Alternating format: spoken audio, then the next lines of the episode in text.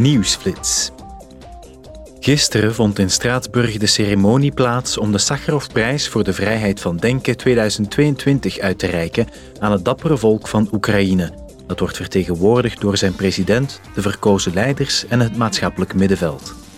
Tijdens de ceremonie zei de voorzitter van het Europees Parlement, Roberta Metsola, het volgende.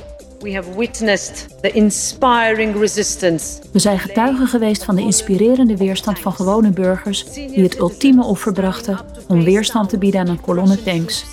Oudere burgers staan op tegen Russische troepen met niets dan hun trots als wapen. Moedige vrouwen moesten bevallen in metrostations. Voor deze mensen is de boodschap van Europa altijd duidelijk geweest. We zijn solidair met Oekraïne en zullen niet wegkijken. We will not look away. Vanuit Kiev hield de Oekraïense president Zelensky de volgende toespraak. Dit is een grote eer. Ik groet u namens de strijders die zich inzetten voor Oekraïne, voor vrijheid, zaken die niemand van ons kan missen in het leven en in Europa. Zonder Oekraïne en zonder vrijheid is dat onvoorstelbaar. Niet alleen omdat het simpelweg onwaardig zou zijn, maar ook omdat elke poging om Europa, Oekraïne en vrijheid te ontnemen hoe dan ook een misdrijf is. De Sacharovprijs voor de vrijheid van denken werd in 1988 in het leven geroepen om personen en organisaties te eren die zich inzetten voor mensenrechten en fundamentele vrijheden. Gisteren heeft het Europees Parlement tijdens de plenaire vergadering in Straatsburg zijn prioriteiten vastgelegd voor de bijeenkomst van de Europese Raad die vandaag in Brussel wordt gehouden.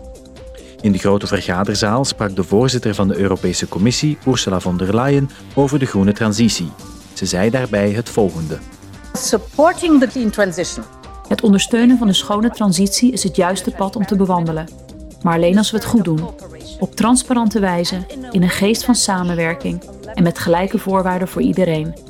Het moet dus een wedloop tegen de tijd zijn en niet tegen elkaar. Het moet een wedloop naar de top zijn en niet naar de bodem.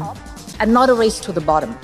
Tijdens de top in Brussel vandaag zullen staatshoofden en regeringsleiders praten over de laatste ontwikkelingen in de Russische oorlog tegen Oekraïne en over hoe Oekraïne financieel kan worden ondersteund.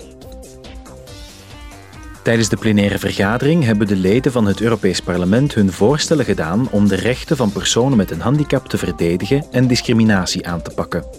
Zij vroegen om maatregelen om de maatschappelijke participatie van mensen met een handicap te vergroten en om een nieuw rechtskader voor de rechten van personen met een handicap waarmee stereotype denkbeelden kunnen worden tegengegaan.